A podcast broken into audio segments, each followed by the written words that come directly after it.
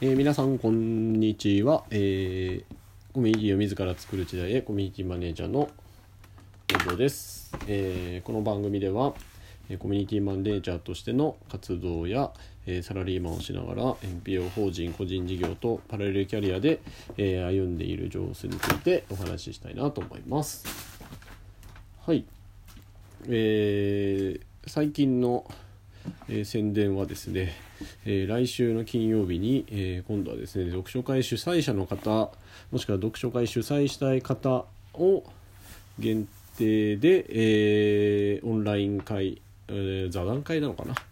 をすることになっております。こちらはですね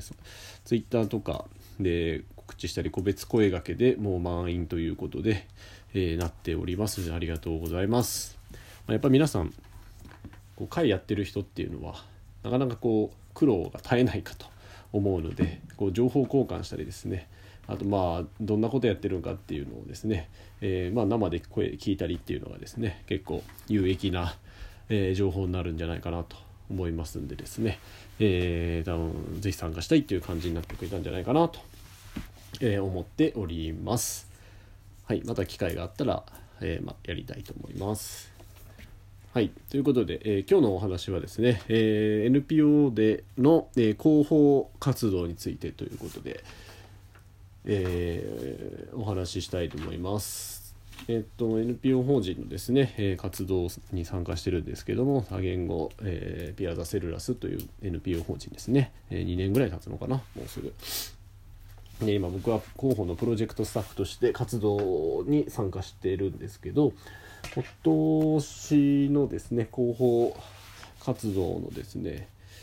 何て言うんでしょうか。うんこう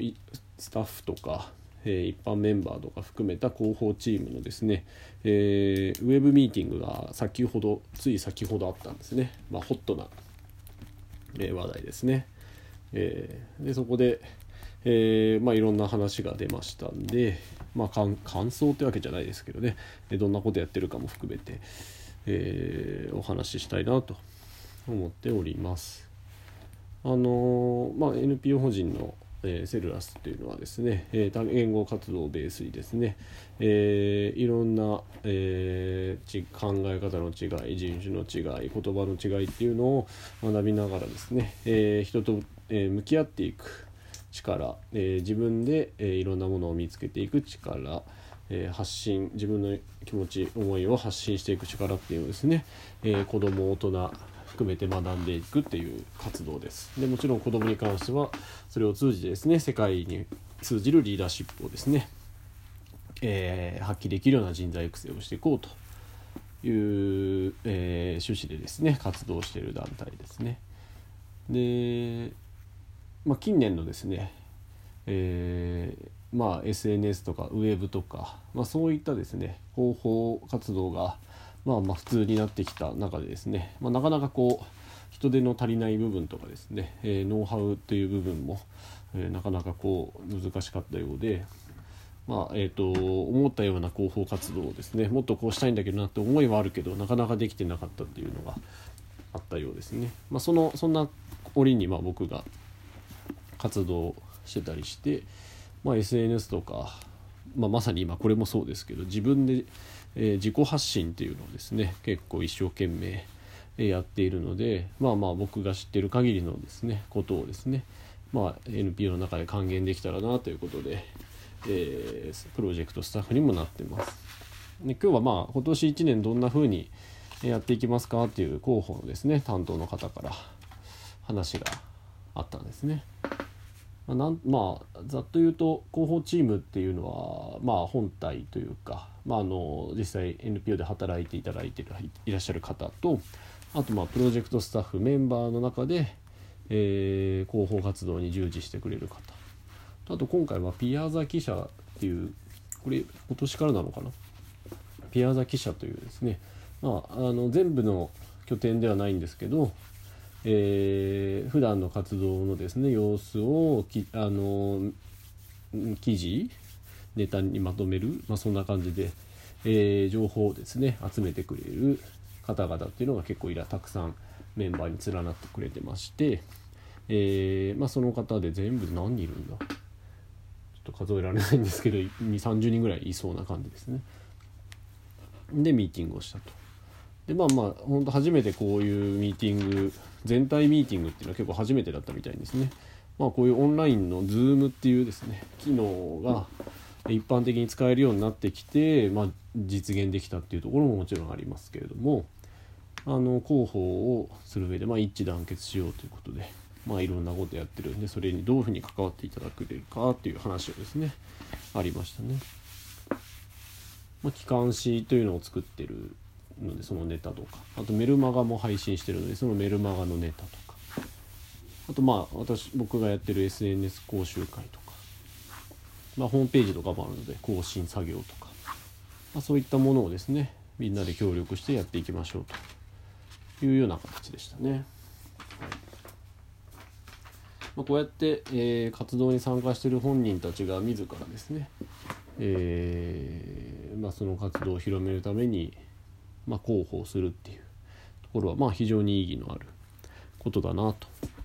えー、思いますのでですね、まあ、ただあの活動に参加してますいいねとか、まあ、なんだなっていうのもあるんですけどやっぱ自己発信するっていう大事さは私僕は非常に大事にしてるんで。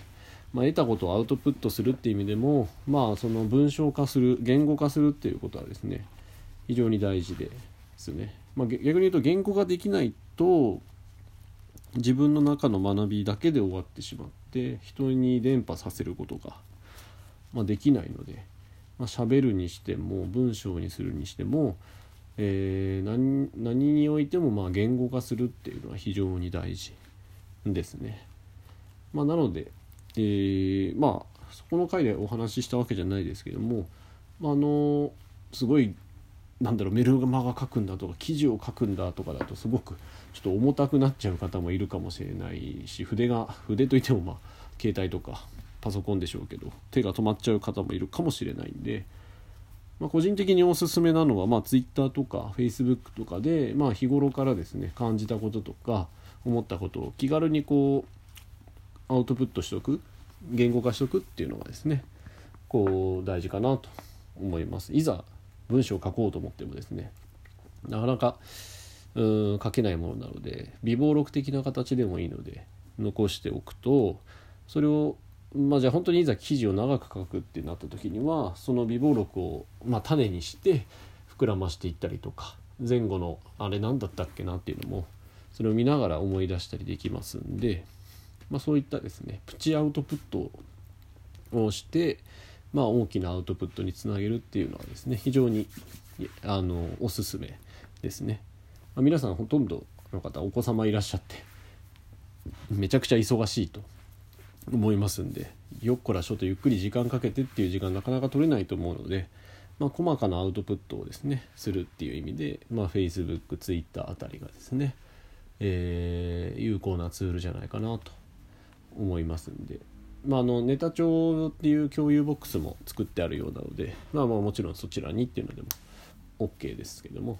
まあ、あのパパッとできる方にまず入れといてその後まとめてネタ帳のとこに入れるっていうやり方なんていうのも、まあ、個人的には、まあ、おすすめですんで、えー、で誰に言ってるんだって話なんですけど、えー、まあちょっとですねアウトプットするっていう意味ではですねそういう使い方。まあ私も個人的にそういう使い方よくしてるんで、えー、よかったら参考にしてください。でまあこれは NPO 内での話なんですけども来週の土曜日ですね SNS の講座。まあ主に初心者の方向けですね。えー、まあ前回1回2ヶ月前ぐらいにやったんですけど、えー、10人ぐらいの方いらっしゃって、まあ、今回まあ、基本同じ内容でやりますんで、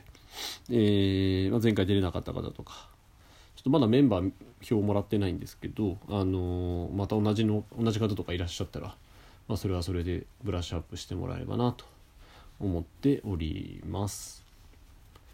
はい